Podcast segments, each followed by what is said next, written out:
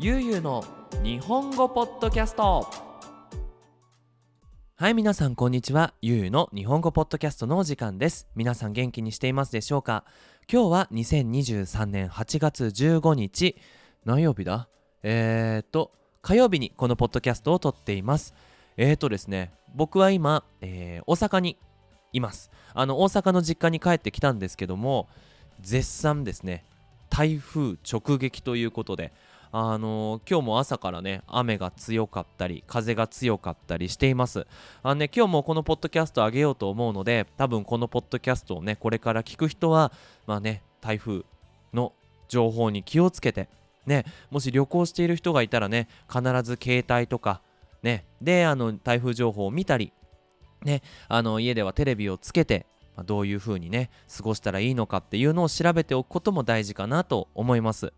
もしねあのこれ海外から聞いていますよっていう人がいましたらぜひぜひね YouTube で日本台風って調べると今日本がどんな状況なのかそして台風の時にどんなニュースをやっているのかどんなことに気をつけたらいいのかっていうのが分かりますので、まあ、ぜひぜひ見てもらえるといいのかなと思いますはいであのー、今回はですね久しぶりにまたこのポッドキャストを、えーと、カメラなしで撮っていきたいなと思います。あのね今回日本に来てから、まあ、できればねみんなに日本の景色をいっぱい見てもらおうということであのカメラをつけてねビデオを撮った形でカメラの前でお話をすることが多かったんですけどもやっぱりね何かを説明したいとかあの上手に分かりやすく話したいってなるとやっぱりねこうカメラがあるとやっぱ気になっちゃうんですよね。はい、なので、まあ、今回は、まあ、Spotify のポッドキャストに集中ということであのカメラなしで皆さんにお話ししていきたいなと思っているんですけども、えっと、今回のテーマはですねどうして日本人は和とが自動詞他動詞を間違えないのかっていうテーマをお話ししていきたいなと思います。まあ、皆さんね日本語を勉強していれば必ずぶつかる壁和とがね学校の先生に聞いてもうまい説明がないとかなんかよくわかんないとかありますよね。であのもしねこう外国語を勉強している日本人の方もなんだろうねえっ、ー、と「アン」と「ザ」とかね、スペイン語だったら「うん」と「エル」みたいなこう定冠詞不定冠詞っていうんですけど、まあ、そういうテーマってすごく難しいですよね。ででもネイティブの人は話せるんですよ。でもなんでこう外国語を勉強している私たちが話せないのかっていうテーマで今日は話していきたいなと思います。それではよろしくお願いします。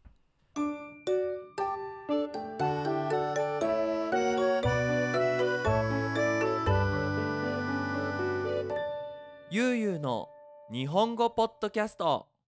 はい。ということで、まあ、早速ねテーマからいきたいと思うんですけども答えから言うとネイティブの人は勉強してないから勉強しなくても使えるようになるくらい聞いているから間違えないんですよ。まあ、つまりどういうことかっていうと実際の生活にいろんなコンテクストをこう含めた例文を日本語を勉強している人外国語を勉強している人よりもいっぱい聞いてきているから間違えないんですよ。まあ、つまり聞いてきた量が違うってことですね。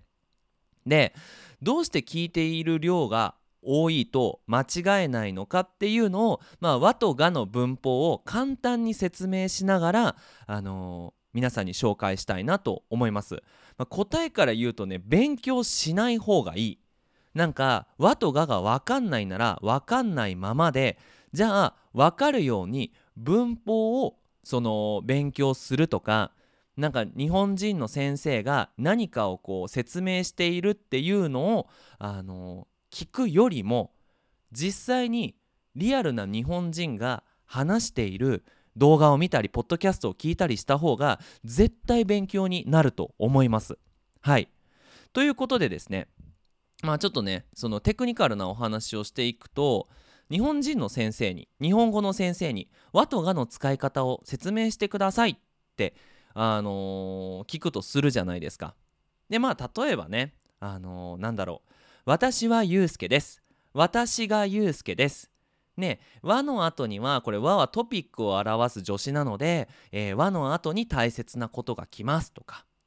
がっていうのは主語主格って言ってこの前が大切になるので和の後が大切。がは前が大切みたいな説明をすると思うんですよ。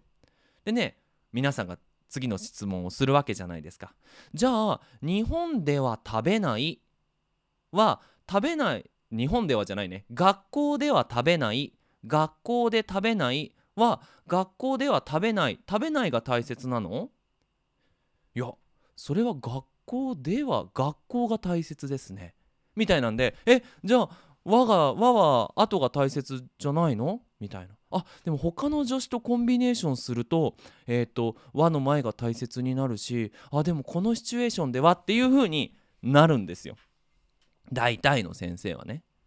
でじゃあこの全く同じ質問を日本人のネイティブつまり日本語をこう教える先生ではない。ね日本語の先生ではない人に聞いた場合。ね私はゆうすけです。私がゆうすけです。何が違う？って聞いたらえ？なんか私がゆうすけですってなんか俺が俺がタイプみたいな？めっちゃ自分話したい感じ？こんな感じで話すかな？うんじゃあ学校では食べないと学校で食べないって何が違うのえ？なんか学校では食べないって他のところでは食べる感じなんか学校だけ食べない感じがするかな？っていうふうに、まあ、答えると思うんですよ。ま結局ね何が言いたいかっていうとその本当に日本語を教えるために日本語の文法を勉強していない日本人は結局説明する時に「何々な漢字」っていう漢字を使うんですよ。ね英語だと「like」になるのかな、うん、そんな雰囲気そんな気持ちみたいな。うん、結局「みたいな」で日本人はその日本語を話しているわけなんですね。これ面白いのが、えーと、メキシコとかラテンアメリカの国では、えー、スペイン語のねクラスが学校であるそうですよ。うん、だからなんかメキシコ人でスペイン語ネイティブなんだけど学校でスペイン語の文法を勉強すると。ねどうなんだろう？これ英語圏ねヨーロッパの国アジアの国はなんか自分のね国の言葉をその国の言葉の文法を学校で勉強すんのかね？まあなんでこんなことを聞くかっていうと日本人は日本語文法のクラスってないんですよ。国語って言って何やるかっていうといっぱい物語を読んで、まあ、物語を読んでいく中で漢字を勉強したりあとは何だろうこの男の人はどんな風に感じていますか？とか男の人は今何を考えていますか？みたいなこの本に書いていないインフォメーションを想像したりする。うん、とかあとはこう説明文ね。なんか僕がね小学校の頃はなぜ白い鳩が少ないのか？っていう説明文ね。なんか答えから言うとねなんかこう鳩ってもともと白いのがオリジナルだったんだけどその天敵、まあ、敵から身を守るために例えばカラスとかさあのーなんだろう鷹とか大きい鳥から食べられないようにするためにその体を黒くしましたみたいな内容の説明文なんだけどなんか数字が書いてあったりとかうんなんかそういうのをまとめてつまりこの人は何を説明したいのかっていうのを分かるようにするクラスなんですよ。つまりねその文法を全く勉強しないと。で唯一国語で文法を勉強するのは古文って言って昔の日本語を読む時にこういう書き方をすると読み方はこうなりますよとか例えば昔の日本語で「手振」って書いてあるものは「手振」って読まないで「蝶」って読むとか、うん、なんかそういうね文法を古文って言って昔の文法を勉強するけど現代今私たちが話している日本語は文法を勉強せずに大人になると。うん。まあ、つまりねこれ僕は逆にいいクラスだなって思うのがやっぱり言葉を聞く読む時には3つのことを多分みんな自然と感じ取ってで理解するんですよ。でこの3つのことっていうのはえっ、ー、とシチュエーション。今真面目なシチュエーションなのか。の友達といるシチュエーションなのか。学校なのか。会社なのか。友達の家なのか。自分の家なのか。シチュエーション。誰と話しているか。シチュエーション。をまずしっかり理解する。で、えーと、自分の気持ち相手の気持ちを考える。今怒ってるのか嬉しいのか悲しいのか。そして伝えたいことは何なのか。この3つシチュエーション相手と自分の気持ち3つ目そして伝えたいこと。これを理解した上で話を聞いたりまあ本を読んだりすると。でそうすると漢字がわかるんですよ。どういう漢字なのか。まあつまり私がユうスケですっていう文法だけたくさん例文見ても意味がないわけよ。例えばなんだろうな。飲み会の席。ごめんねいつもビールでごめんなさい。あの飲み会の席。みんなでこうえーって飲んでると。で急に僕がちょっとこうふざけた声で「私がユうスケだ」なんて言うとあこれ冗談で言ってるんだと。あ日本人は「私がユうスケです」って言う時にあ飲み会の席では冗談っぽく言うんだ。とかね。例えば教室で「あの竹森さん竹森祐介さんどこですか？ああ私私が竹森です」おーなるほどね。誰が祐介かって名前を聞かれてその人がわからない時に手を挙げて「私が祐介です」って言うんだ。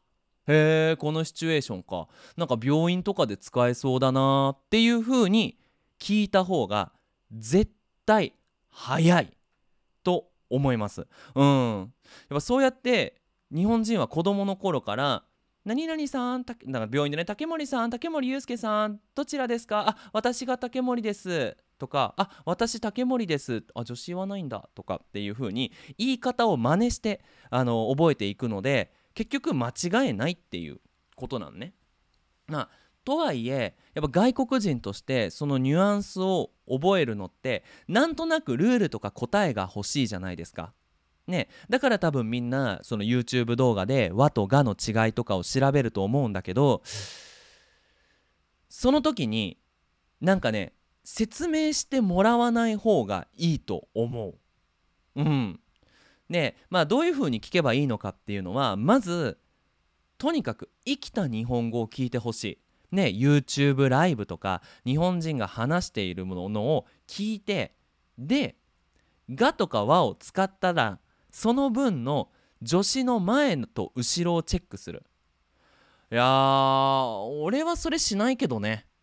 っていうね。なんかライブをしててその誰かが言うとするじゃん、うん、俺はそれしないけどね。はあ和の前は俺なんだ。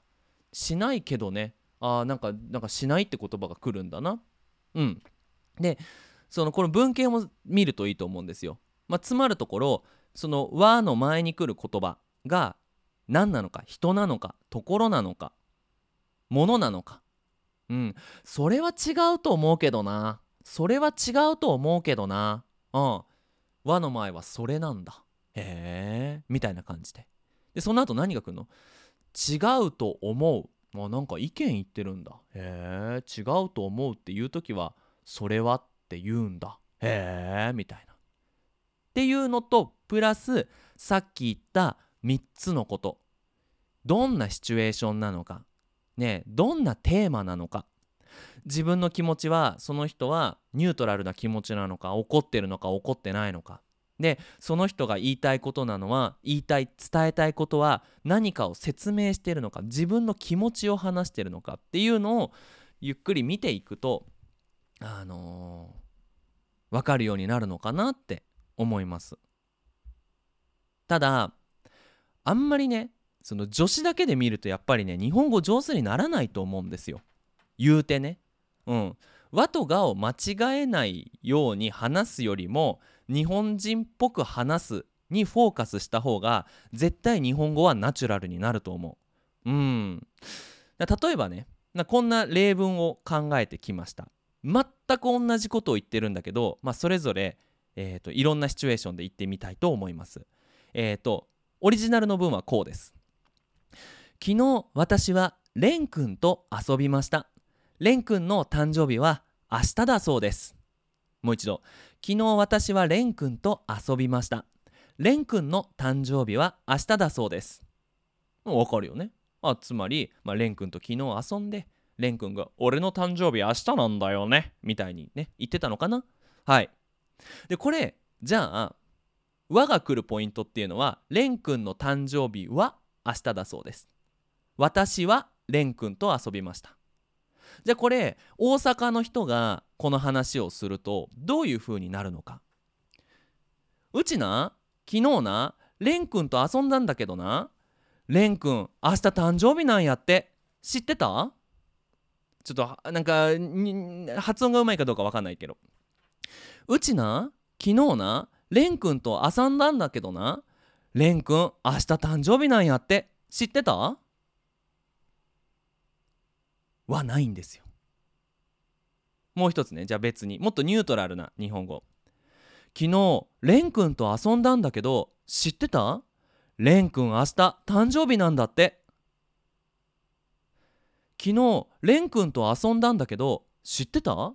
レン君明日誕生日なんだって。これ知ってたの場所が最初に来ますよね。うん。でちょっとこううちの父さんがもし話したらどんな感じか。